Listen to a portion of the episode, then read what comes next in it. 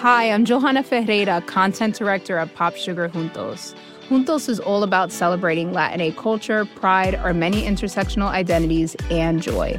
Thanks to support from Prime, there's so much to get into over at Juntos this month. From conversations with the Latinx minds behind our favorite new movies and resurrected TV shows, to thoughtful celebrity commentary and exclusive interviews with some of the biggest Latin music artists today. And it doesn't stop there. Get more of the music, movies, and shopping you love on Prime. Whatever you're into, it's on Prime. Visit amazon.com slash prime to get more of whatever you're into from streaming to shopping. And get all of our latest coverage at popsugar.com slash juntos. Con amor, Johanna. You know how to book flights and hotels. All you're missing is a tool to help you plan that unbelievable travel experience. That's why you need Viator. Book guided tours, excursions, and more in one place. There are over 300,000 travel experiences to choose from, so you can find something for everyone. And Viator offers free cancellation and 24 7 customer support for worry free travel. Download the Viator app now and use code Viator10 for 10% off your first booking in the app. Find travel experiences for you. Do more with Viator. Dawn, and as the sun breaks through the piercing chill of night on the plain outside Korem, it lights up a biblical famine, now in the 20th century. This place, say workers here, is the closest thing to hell on earth. I remember this. I was really young at the time. This was 1984. But I remember watching Michael Buerk on the BBC and not really understanding why we, why I couldn't give these kids, kids my age that were starving, the food they needed so badly. I remember the images of starving children from Ethiopia more than any particular newscast or really any newscast. But the American government certainly had a response, and it was give Ethiopians food, the food that they needed so badly. I'm Nicola Twilley, and I was a kid in England during the Ethiopian famine of 1984. And I'm Cynthia Graber, and I was in junior high in suburban Maryland. And you're listening to Gastropod, the podcast that looks at food through the lens of science and history. This episode, we're talking about American food aid. Obviously, feeding the hungry is a massive, enormous, complicated, incredibly important subject. We're just biting off a tiny little chunk of it today, although it's a big, important chunk in its own right. We are not talking about how to solve hunger either in the US or the rest of the world. We'll certainly come back to questions of how to tackle hunger and food insecurity in later episodes. But this episode, we want to know how did the US become the world's largest supplier of food aid?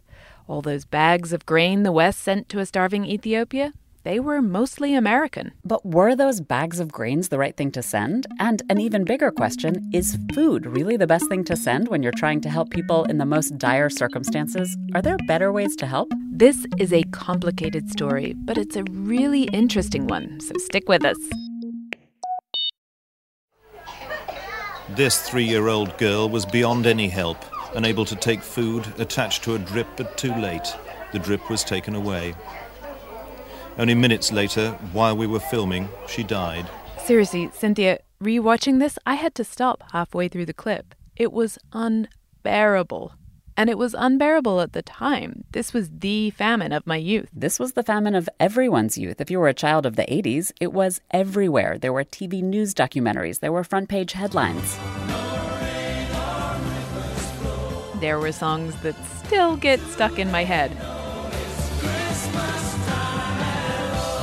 Nikki and I, we were both young at the time, and we had no idea really what was going on or why. So, why was Ethiopia starving? They have every conceivable potential problem creating food deficits that any country could possibly have. I won't go into all of them. This is Barry Riley. He's worked in food aid and development aid his entire career, and he's just written a book called The Political History of American Food Aid An Uneasy Benevolence and it is way more fascinating than a 500 page book with the words political history in the title would lead you to believe. I agree. But back to Ethiopia, as Barry said, it had basically everything going wrong for it. In part, it's because the land had been inhabited forever. People have been living and using resources and farming there for thousands of years, and the soil is just totally degraded. Plus, Ethiopia had recently experienced exponential population growth. There were 20 million Ethiopians in 1950 there were 44 million by the time of the famine in 1983 84. And don't get us started on the country's colonial history. All of this made Ethiopia vulnerable to anything that might worsen the situation. Drought, floods, insect infestations, overpopulation, bad roads, everything you could conceive of in that mountainous country was causing enormous hunger problems. And then a couple of things happened one man made, one weather related. There had been a military coup in 1973 74. A communist government had come into power, uh, kind of screwing everything up, uh, trying to organize peasants into cadres. And Ethiopians just didn't take to that. And then also the rain stopped coming. In 81, 82, and 83, there wasn't enough rain. And then in 84, the rains totally failed. It didn't rain, the harvest failed. By the time of that BBC News report, the one that seared itself into my young brain, untold thousands of people had already died, mostly babies and children and more than a million had left their homes in search of food. The American public couldn't turn away from the newscasts, and so neither could the government. President Ronald Reagan had to act. He asked government development people and nonprofits on the ground what the Ethiopians needed. In Ethiopia, most of the need is for grain commodities and vegetable oil and certain fortified foods which are intended for emergency feeding of children and lactating and pregnant women all these uh, estimates come back to the Food Aid Bureau and USAID and to a certain extent to USDA. And all of these requests get put into the sausage factory of the budgeting process, and eventually Congress provides money to buy food and send it to Ethiopia. When the food arrives, it arrives in ramshackle ports and is carried on a ramshackle railroad or by trucks to as close to where the hunger is as is possible. Some of that food gets given out to people who've left their homes because they have nothing to eat. These are people that are so starved that they've come into towns and are being taken care of by Save the Children or Doctors Without Borders or other organizations that are engaged in keeping people alive. There are tens of thousands, even millions at some of these camps. These are people who are going to die imminently in a matter of days if they don't get food. Gradually, as the emergency calms down a bit, more and more food is available in country. The idea is to prevent people from having to come into town to be taken care of. At this non emergency point, people are given sacks of grains and tins of vegetable oil, and they can carry the food back home to their families and communities. This whole Ethiopian famine relief effort, it was huge. And it had an equally huge impact on how the world thought about how to help hungry people. Today, more than 30 years later, the U.S. is still the world's largest food aid donor, as it was in the 1984 Ethiopia famine. But in most of the rest of the world, they started to think that maybe gathering sacks of grain thousands of miles away and putting that grain on boats wasn't the best, most efficient, most cost effective, and most helpful way to treat hunger. Many other countries started to give cash, for instance, instead of food, which allows people to buy food from farmers who live closer to the crisis. So we wondered why? Is cash better? And if so, why is the U.S. so entrenched in its own way of giving food? After all, shipping corn all the way from Chicago is maybe not the most logical response to a famine taking place in Northwest Africa. And so, how did we get here? How did America become such a big donor of food in the first place? Because it certainly didn't start out that way. The first major food aid crisis came at the very beginning of the creation of the United States of America. The country was a baby, it was only 1794. Refugees arrived on the shores of the United States in sailing ships fleeing a slave revolt on what is now the island uh, country of Haiti. There were some 3,000 refugees, mostly women and children, and they landed in Maryland totally destitute. And both the people and the government of Maryland gave them food. And then they sent representatives to our then capital in Philadelphia seeking reimbursement.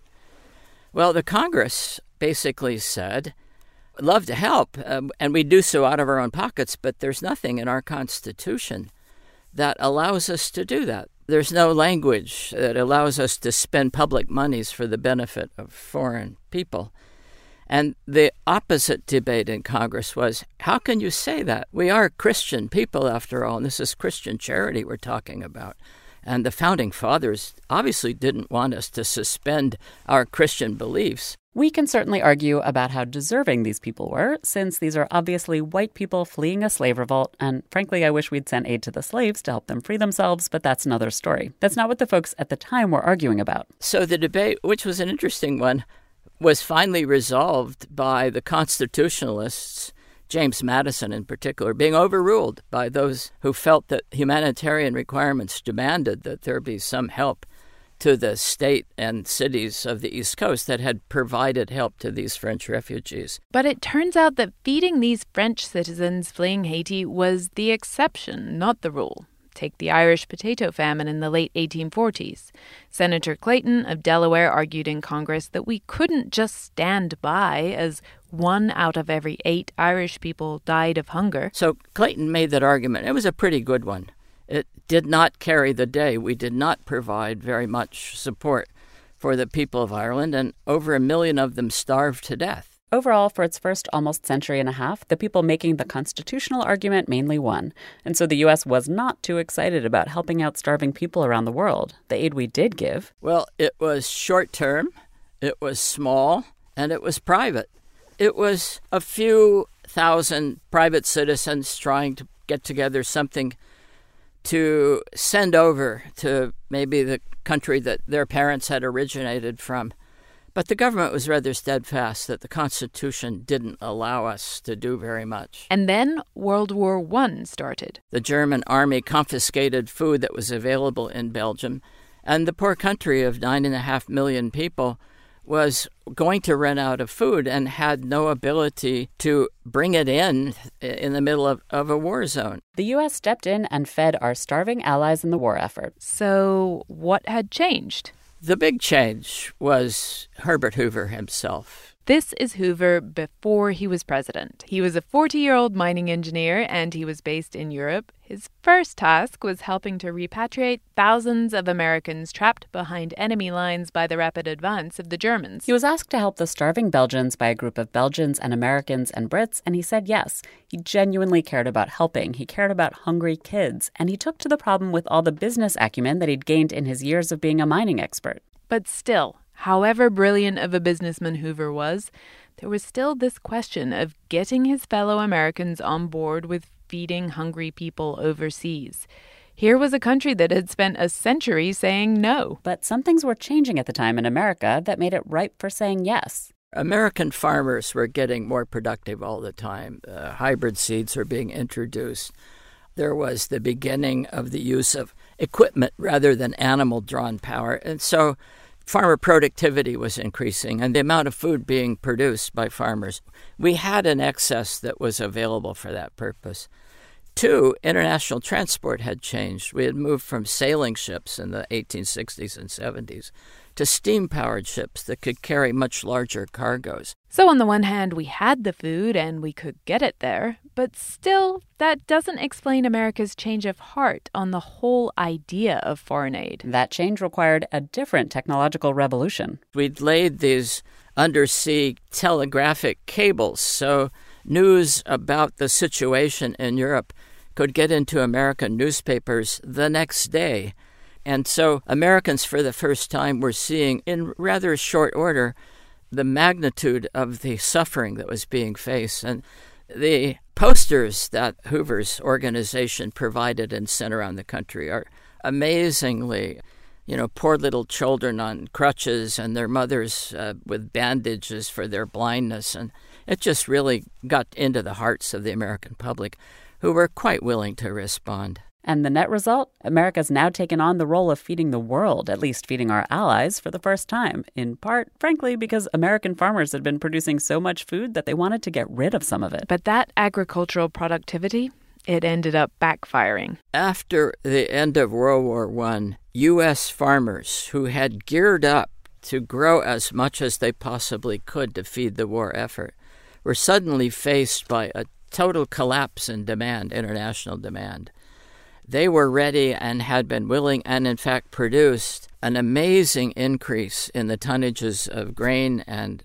uh, livestock, pigs mostly, to feed the war effort. But now the war was over and that demand was gone. The farmers still had all this grain and all these animals, but prices began to plummet. And then on top of all of that, the Great Depression hit in 1929 and lasted for an entire decade. There are many reasons for why the Great Depression happened, and we're not going to tease them all out here, but it just made an already quite bad situation for farmers even worse. Farmers were losing their land. Banks that had lent them money were going out of business. The government had to do something. And the solution it came up with would change the shape of farming in America, with effects that continue to this day. When Roosevelt came into power, he immediately inaugurated a series of programs to come up with ways to purchase that food by promising farmers that the government would buy it if no one else would. The farmers most certainly needed help, but the government didn't have to help farmers by buying up all the extra food. Hoover had an idea to give farmers loans and let the market sort the situation out and lead farmers to produce less food. But that money for the loans was swamped by how desperate the need of the farmers was during the Great Depression. The loan money ran out. The other thing the government could have done is just give farmers direct financial support during this difficult time.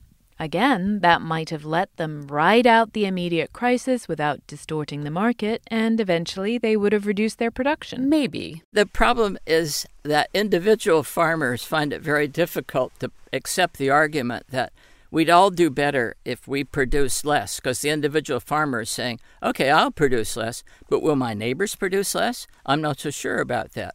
I'm in Iowa. Will the guys over in Kansas produce? I'm, I'm afraid I'm not sure they will, and therefore I'm going to continue to produce all I can. And all that they could produce was more than we needed domestically. Whatever might have happened if we had come up with a policy that tried to let the market convince the farmers to produce less food, that's not what we did at all. And the result was a gigantic surplus of food that the government had to purchase. As it happened, this was useful because it wasn't too long before we were involved in yet another world war. During the Second World War, once again, America largely fed its allies. And then after the war, they had to keep on feeding the allies and all the newly liberated countries, too. Post World War II, Europe was extremely hungry, but by 1947, and certainly in 48, Europe was beginning to produce enough of its own. And we, we'd lost those customers. But once again, American farmers did not stop producing all that extra food. And we had developed this enormous surplus of government owned food stored in every conceivable location, you know, in butler buildings and ship holds and every silo they could they could rent. Hugely expensive, and we didn't know what to do with the food. In case you missed that, the grain was literally being stored in retired warships. There was grain everywhere. America was bursting at the seams with food. At one point, the USDA reported that the storage bill for all this surplus grain was costing the government more than a million dollars a day. So the government had to come up with a plan to get rid of all this extra food. Enter the era of big, institutionalized American food aid. Embracing nature is more than just going for a walk now and then, it's reconnecting with the elements. It's harnessing the power of natural ingredients. It's putting the earth first. For over 50 years, Nature's Sunshine has been sharing the healing power of nature as they work towards a healthier planet. Their manufacturing facility is 100% powered by sunlight, and they divert 95% of waste away from landfills. If you're looking for a sustainably made herbal supplement, you might want to check out Nature's Sunshine and their new Power line. Power Beets are a superfood performance booster that can help enhance both performance and blood flow. And Power Meal is a satisfying protein packed superfood shake that comes in sustainable packaging made with nearly 40% post consumer recycled plastics. Now that's something you can feel good about. This Earth Month, you can enjoy 25% off your first order with code NSP. Just go to naturesunshine.com. That's naturesunshine.com and use code NSP for 25% off your first order.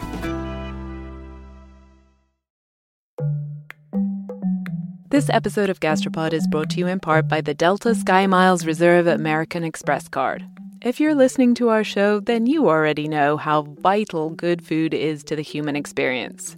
Trying something new can be a truly transcendent experience. Years ago, I visited northern Thailand with a friend. We ate such amazing local food there. So when the hotel where we were staying offered, quote, Western breakfast, or what they called Thai breakfast, I thought, sure, Thai breakfast. Basically, it was greens with a kind of savory fish sauce. I loved it, and it changed my life. It made me rethink what I'd prefer to be eating for breakfast. I've eaten a vegetable forward breakfast nearly every day since then, and every morning I'm reminded of the incredible experience experiences I had in Thailand. For those who want to taste the world, go with the Delta SkyMiles Reserve American Express card, made for people who are in search of their next food adventure. If you travel, you know. Visit go.amex slash you know reserve to learn more. Starting in the Senate and later in the House, the idea was let's institutionalize this idea of getting rid of our surpluses and it was a piece of legislation that sailed rather quickly through Congress, was approved in June of 1954 and signed by President Eisenhower. This is the so called PL 480 program. You can't tell in Barry's voice, but this is it, people. This is the turning point. This is the program, the bill that created the modern era of institutionalized American food aid. And actually, to call this a turning point is putting it mildly. Pretty much everyone who studies food aid says American food aid started, at least in its current form, with PL 480 in 1954. But wait, America was supposedly constitutionally opposed to giving food aid. Generations of senators had made speeches claiming they would love to help the hungry overseas, but the Constitution wouldn't let them. What had changed? Well, when people want to make the constitutional argument, they continued to do so.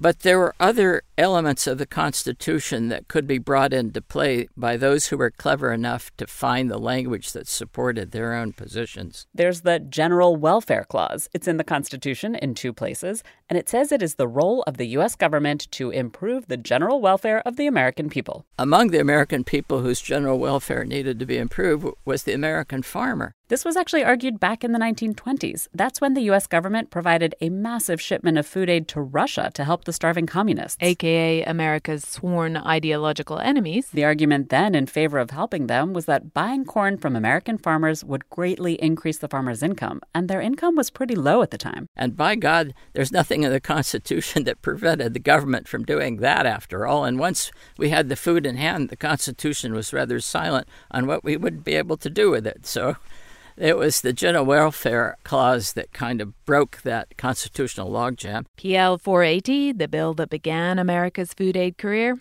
it was definitely a welfare bill.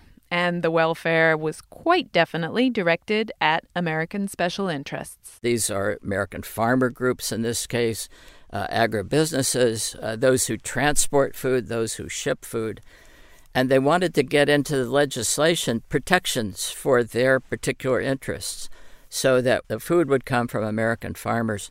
The food would be shipped on U.S. flag vessels. Once Congress agreed to that, then they got the support of those groups, which helped other legislatures also to, to vote in favor. I mean, this is typical American political system at work. The farmers get their piece of the pie, the ports and the shipping companies are getting their piece of the pie, and there's another kind of strange interest group here. The NGOs actually get a piece of this pie too. They get to be the ones to hand out the food. They also get to sell some of it low cost in needy countries and use that money for the programs they run. The whole thing is a giant bureaucratic trough filled with different provisions and programs that are designed to help different groups. Even the grain millers got some because a certain percentage of the aid had to be sent as flour. And all of these mouths at the trough aren't the only way Americans are benefiting. There was a strategic use for this food aid too, especially during the Cold War. When we were using food as a tool or a weapon to help prevent or try to prevent Soviet incursions into countries that appeared to be going communist. Take Yugoslavia. The issue there was that Joseph Tito and Joseph Stalin two communist leaders did not at all get along with each other. Yugoslavia in 1950 faced a rather severe drought situation and a lack of food, and the U.S. idea was to provide them with the food as a way of drawing Tito further away from Moscow and closer to the United States. Congress approved that food aid package faster than you can imagine. Yes, it was a communist country, and yes, we are talking about Congress, but they did it. And we did provide food and in quite large amounts and, and in time to prevent serious hunger in Yugoslavia. Yugoslavia stayed communist, of course, but we tried. At least not as many people died. Over the following decades, as the Cold War rumbled along, some presidents used food aid like this, purely as a lever. But some tried to put a slightly different twist on food aid, like Kennedy. I wouldn't characterize it as a slight difference, it was a major difference. Half of humanity is still undernourished or hungry. In 70 developing nations, with over 2 billion people, Malnutrition is widespread and persistent. I was actually a student here at Stanford in the time when Kennedy was running for president. And he came here and made a presentation about foreign aid to Latin America. Can you imagine a presidential candidate wanting to talk about foreign aid to Latin America as part of his, his campaign? But he also had a major element, which I think was aimed at the U.S. farmers, of using our agricultural productivity as a tool for the development of foreign populations that were hungry. And he wanted to call it food for peace. It was his way of using an abundant commodity in the United States to bring about not relief, not feeding hungry people so much, as using it as a tool together with other tools, uh, dollars and technical assistance, to begin helping these poor countries, principally in Africa and South Asia, to be able to produce more. In other words, Kennedy believed that food should not only be used to feed the hungry, but also as a tool in genuine international development. We have the ability, as members of the human race, we have the means, we have the capacity to eliminate hunger from the face of the earth in our lifetime. We need only the will. This vision of food aid goes beyond just getting sacks of grain to the starving. Instead, it means setting up a whole host of programs that use food to encourage other social and infrastructural changes programs that make food available to breastfeeding mothers, or give food to women as part of initiatives to take them out of the fields and into classrooms. Food can be provided as a wage for people in rural communities who work on a variety of jobs, irrigation projects, or erosion control. In all these cases, food is, in theory, being used to help people become self sufficient. At the end of the day, whether it was being used purely as a political tool, or a development strategy, or as emergency relief, the U.S. ended up giving out a lot of food. Back in the 1950s, America provided 50% of all food aid in the world. We were giving an unimaginable amount of food. So this is awesome, right? America is feeding hungry people, winning hearts and minds, and propping up our own farmers with their overproduction problem. What could possibly go wrong? Well, as part of our food aid, we were actually doing two things in particular. We were giving some food away, and we were selling some food super cheap on long term loans that could be repaid in local currency rather than dollars. And our food producing allies were not excited about that second part. Canada objected, of course, because they said, look, we Canadians don't provide food for local currencies. We're a commercial operation, and you're hurting our commercial operations. New Zealand objected because the same thing was happening with butter. There were oh, 30 agricultural exporting countries that were very unhappy with the U.S. for its PL 480 program. America wasn't just hurting wealthy countries with this program. I use the example of Burma in the book because it's really the, the quintessential example. Here's little Burma trying to sell rice, its only commodity that it can earn foreign exchange and we were coming in with our PL 480 sales in local currency at loan rates of 40 year repayment, uh, 2% interest. And poor Burma couldn't compete with that. And so they were losing their customers, Indonesia and other customers, to our PL 480 program. So then what happens? Burma sells its rice to communist countries instead, which is a bit of an own goal for America. And the State Department was saying, look, that's a really bad idea. We're using food and it's harming our foreign policy in these regions. But USDA, as it always does, had more in Congress who were uh, willing to accept USDA's arguments than were willing to accept the, the arguments of the Department of State. USDA has quite a constituency, as you can imagine. So, countries that weren't receiving our food aid were upset with America, but some of the countries that were receiving it, they weren't necessarily happy either. Almost always the issue was India because India was far and away the largest recipient of PL4 aid. In the 1960s, Lyndon Johnson was president, and evidence seems to point to the fact that he was a genuine humanitarian. He really wanted to help India. But they needed a lot of help. At one point, India was receiving 10% of America's total wheat production. So their requirement for food aid was rather incessant, and in Johnson's mind, could be eternal at our expense. So Johnson has to look tough to Congress. He was a tough politician, and he knew he needed to make it clear that these were not just easy giveaways. And what he wanted India to do was to do more on its own, to change its agricultural policy to introduce incentives to Indian producers so they would begin producing more, to build fertilizer factories they so desperately needed. These were all things that India needed to do to become self sufficient. The issue was that India already knew that. And had already begun the process in a very difficult political system of trying to make the very changes that Johnson was pushing them to do. Johnson's reporting was coming to him from the Department of Agriculture, and the Department of Agriculture, bless their hearts, I don't believe were very conversant with what India was doing internally politically to try to get its ducks in a row to become more agriculturally productive. So at this point, Johnson is basically being a micromanager. He's checking up on all the details to make sure the food was where it was supposed to be and the Indians were doing what he told them to do. And the Indian government, particularly in their Ministry of Agriculture, was saying, why is he doing this? Because we're already doing what he wants us to do. But Johnson didn't believe they were. And the totality of that process in India led some very bad feelings and bad taste on the Indian side. It was a perfect example of the subtitle of Barry's book, An Uneasy Benevolence. We'll feed you, but we won't make friends doing it. This takes us almost all the way back to where we started, which is the famines in Ethiopia. We've now teased out the arguments for and against food aid in all sorts of situations, but obviously, America always debates whether or not to give food. So, what was really going on behind the TV coverage? We remember the distended bellies and the rock star filled concerts, but what was happening behind the scenes? Calling all female runners, it's time to lace up and join Team Milk. Since the 2022 New York City Marathon, Team Milk has sponsored female marathon runners nationwide, providing support and shining a spotlight on their unique stories, perseverance, and drive to go the distance. Why milk? Dairy milk is an excellent nutritional ad for both marathon training and recovery. Milk contains 13 essential nutrients, including high quality protein, making it a crucial component of a training diet. Plus, it's one of the best beverages for hydration, even better than water. The same electrolytes that are added to many of your favorite sports drinks are found naturally in milk.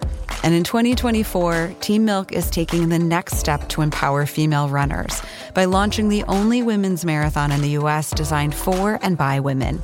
Built to be accessible, empowering, and community building, the inaugural Every Woman's Marathon will take place in Savannah, Georgia on November 16, 2024. You can learn more and register for the marathon at everywomansmarathon.com.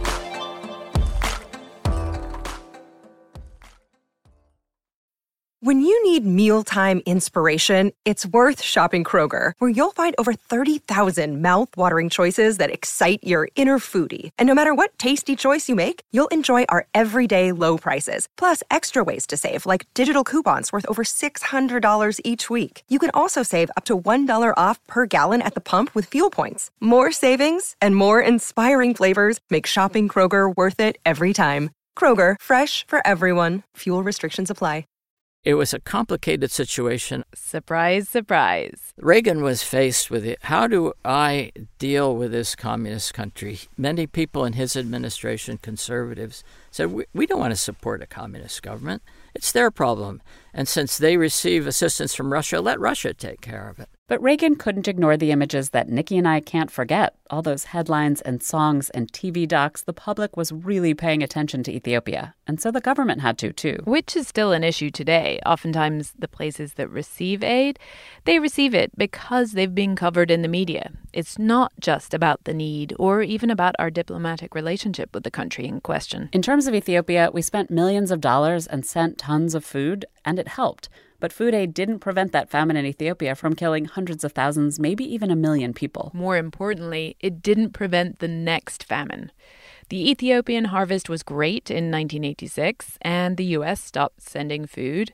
And then the rains failed again, and internal conflict flared, and Ethiopia was starving again. And so, everyone, all the countries that had been sending aid to Ethiopia, they all start wondering are we doing the right thing? Are we trying to solve the problem the right way? This is exactly what Patrick Webb was tasked with figuring out. I was working for the International Food Policy Research Institute and uh, was conducting research in Ethiopia right at the tail end of the famine. Patrick and his colleague Bea Rogers are now at the Tufts University School of Nutrition. Like Barry Riley, they have decades of experience in both administering and studying food aid. One of the things Patrick was studying was whether food aid was more effective if it came with livestock or even cash. And after these kinds of post Ethiopia evaluations, lots of countries decided that cash was more effective. They realized in the 1990s it was a heck of a lot cheaper to send money to these countries and neighboring countries to buy food locally where they could do so or buy food in neighboring countries. That decision was backed up by a lot of scientific studies. They found that sending cash was cheaper and a better way to feed people. In some situations where the local markets do have food available to be purchased,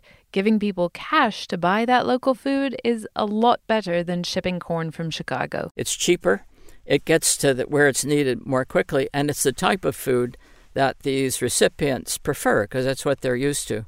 We send yellow dent corn from the United States, dried yellow corn.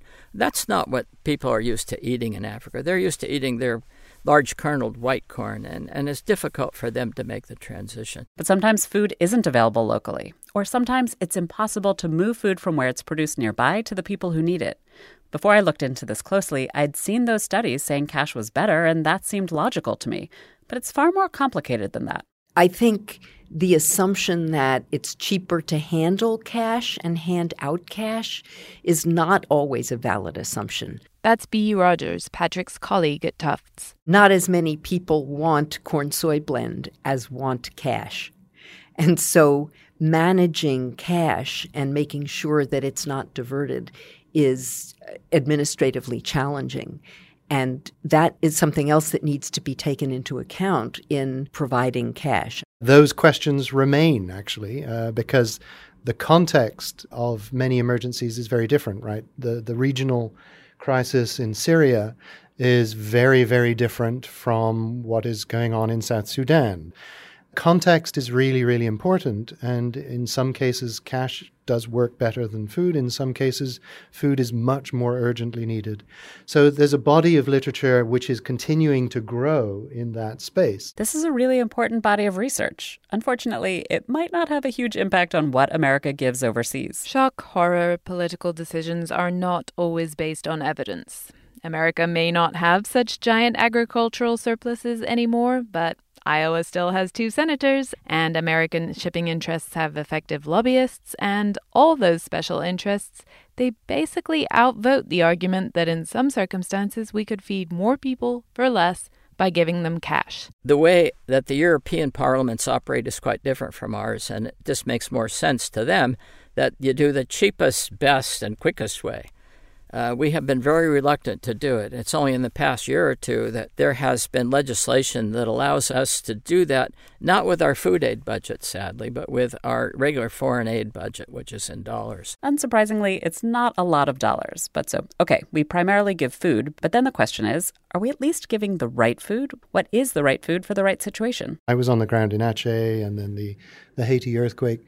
The immediate response may actually include bottles of water and um, very often includes either uh, what are called humanitarian daily rations, which are packets of everything you need for a day to survive. The Haiti earthquake, in the first couple of weeks, military rations were one of the first things delivered, partly because it was so close to the US and partly because they are stockpiled in very large numbers and easy to distribute. So I, I lived for literally multiple weeks just on MREs, which has its pros and cons. Um, but very quickly, you have to transition to foods that people are familiar with. This is the moment when cash could come in so that people could buy the grains they like and know how to cook, and at the same time support local growers and the local economy. But cash might not be the best option during or after a serious famine, like what happened in Ethiopia. What we're seeing is when you have large numbers of severely malnourished children, giving them cash isn't going to do the trick. When, in fact, what they have to recover is a minimum number of grams of weight per kilogram of body mass per day. It's actually delivery of very specific nutrient enhanced foods that is the only way you're going to achieve that. And this is exactly what Patrick and Bea have been working on. A few years ago, Patrick and Bea were tasked by the U.S. government with performing a thorough food aid quality review. They went through all the scientific literature on what worked the best for treating malnutrition. Then they compared those findings, the current state of nutritional knowledge, with the products that the US gives out. First up, corn soy blend. It's delivered with oil, it's prepared in a porridge, and it's fed to the child as a supplement to the normal diet. And it's just like feeding your child a bowl of oatmeal or wheatena, something like that. This porridge and oil combo is meant to help children under the age of two recover basically from almost being starving. The U.S. had been giving it out for years, but Bea and Patrick discovered that there were ways to improve it. For example, the corn soy blend is fortified with iron. But some forms of iron turn out to be more easily absorbed by the body than others, and the corn soy blend was using the wrong kind. The corn soy blend has protein in it, but Patrick and Bea found that it really needed another kind of protein, milk protein from dried whey. They found a lot of research showing that milk improves cognitive function and recovery from severe malnutrition. It seems to be totally critical, though Patrick says no one quite understands why. Their literature review couldn't provide all the answers. They had to get out into the field and run some experiments, too. For example, the World Food Program gives the package with the oil already mixed into the flour. The US provides a separate bottle of oil. And so, one of the things we were looking at was whether giving the oil separately and lots of support for mixing it correctly, which of course has a cost of its own, would end up being as cost effective or more cost effective than adding the oil. And Bea and Patrick found that in this case, the American way of doing things, where the oil comes in a separate bottle, it's actually better than the World Food Program version, where the oil is premixed into the flour. It's cheaper to supply, and people end up eating more of the oil, so they get more nutrition too. And the recommendations Patrick and Bea made to the U.S. government, the government accepted them all. They brought essentially all these two to three dozen products into the 21st century, having made very few changes since the 1960s. Bea and Patrick aren't resting on their laurels. They're still studying these products in the field to make sure they're working as intended and that children are getting the best nutrition to help them recover. Patrick told us that he wants to see food aid become scientific, what combination of food should be provided for how long, with what kind of programming support to be the most effective in each particular situation. Bea and Patrick also want aid groups and policymakers to move beyond how much weight did the child gain to questions like how healthy is the child? Can they pay attention and learn and be active? It's not just about weight. So, this is really important progress. If we're going to deliver food, let's make it the right food. And in fact, under the Obama administration, the U.S. prioritized this kind of micronutrient rich aid. It also managed to finagle some workarounds to give cash instead of food where that was most appropriate. All of these tweaks to American food aid, Barry says they've added up. On the relief side, I think the relief effort has gotten amazingly better, more efficient, and I ascribe high marks to the World Food Program for that. They are so good in the field, they are so good in the room headquarters, so they're relatively small staff. So on relief through World Food Program, doggone good effort, except they need about 35 to 50 percent more funding than they're getting right now. Underfunding is nothing new, but there's another bigger shift. Today, there's much less food aid in the world, and it's mostly focused on emergency response. So that's one major change. Kennedy was all about using food as a tool to help a country make the social and economic and infrastructural investments that would mean that it could feed itself in the future. For the most part, we don't do that anymore. We feed the starving, some of the starving, and then we go home. A large part of the problem is that our government has the attention span of a flea, and development takes a freaking long time. And our Congress and the American people tend to be a little anxious. They want to see a three year result, in and out. Why are we still there five years later? And the answer to that question is it takes that long to do it right. And if we go in and do short term things, we're not going to do it right. It's going to fail. And then everybody's going to argue, well, Foreign aid's no good, it's always failing. Barry's point is if we don't invest resources over the long term, we don't ever learn what works and what doesn't. We barely even learn what's causing the problem in the first place. Is it a lack of assets on their side, a lack of knowledge? Is it the infrastructure is not good enough for them to grow the food, but they can't get it out because the roads are bad? Bea and Patrick say that even our short term aid, like a six month supply of fortified porridge and oil, that has to be done with an eye to the long term too. I think one of the things that's worth talking about is if you do, in fact, succeed in producing a healthier generation of kids, little kids who grow better and develop cognitively better and so on and so forth are kids who are going to develop into more productive adults and complete school and get better jobs, and so on and so forth. All the experts agree the investment needs to be long term because the problem is certainly long term. I think the future is fraught with peril. Barry says climate change has the potential to make a lot of people a lot more hungry. Yields are going down in the tropics, and even in more temperate countries, yields of corn might come down as much as 20 to 30 percent. Droughts and severe weather are going to become more common thanks to climate change. The oceans are increasingly empty, and all of this is only going to increase internal displacement and conflict and all kinds of human problems that make hunger worse. If the world in 2050 or 2100 is going to be facing enormous new problems in terms of the ability to produce food, particularly in the tropics. There are a whole host of things that need to be underway now in terms of adapting ourselves and adapting our ideas and our programs to confront the food problems that are likely to occur in the future. And I, it's just hard to get Congress and, and the American public to realize we're in this for the long haul. So that I, I am worried. I am worried about the future. But really, we did not want to leave you all with such a depressing thought. Solving world hunger is a huge challenge, and like we said at the start, this episode we're just focusing on aid. So we started talking about what could make a difference. And one of the things we both agree is that Americans are actually, in general, quite generous people. This is something I really noticed as someone who didn't grow up here. There's a culture of individual giving in America that we don't have, for example, in my home country of England. There are a lot of reasons for that. Part of it is that our American government doesn't do as much for us as I think it should to help even Americans in need or in terms of our overall health care, for example. But the end result is that we actually are quite generous. But as Barry pointed out, Americans then end up doing a horrible job of giving a lot of the time because they think short term and because special interests win out over evidence and because they want to attach all sorts of strings to their gifts. But one of the important things that both Nikki and I learned from this episode is that public opinion really does matter. It can change what the government does in terms of foreign aid and assistance and how that aid works. And so it's important that we care about this and we pay attention to it because that's the only way to make a difference. Thanks this episode to Barry Riley. His new genuinely fascinating book is A Political History of Food Aid and Uneasy Benevolence, and we have links to it on our website, gastropod.com. Thanks also to Patrick Webb and Bea Rogers at the Tufts University School of Nutrition. Links and more details about their research at gastropod.com, where you can also sign up to support us. If you give $5 an episode or $9 a month, you'll get our special supporters newsletter, where we share all the juicy nuggets that we had to cut from this episode for time. And thanks to our awesome volunteer, Ari Lebowitz, we've got a sneak peek from a special double episode about a topic lots of you have asked about. Once the uh, pan is pressed, then there's still some deforming that occurs around the edges, and so we heat it up and, and then hammer that out by hand.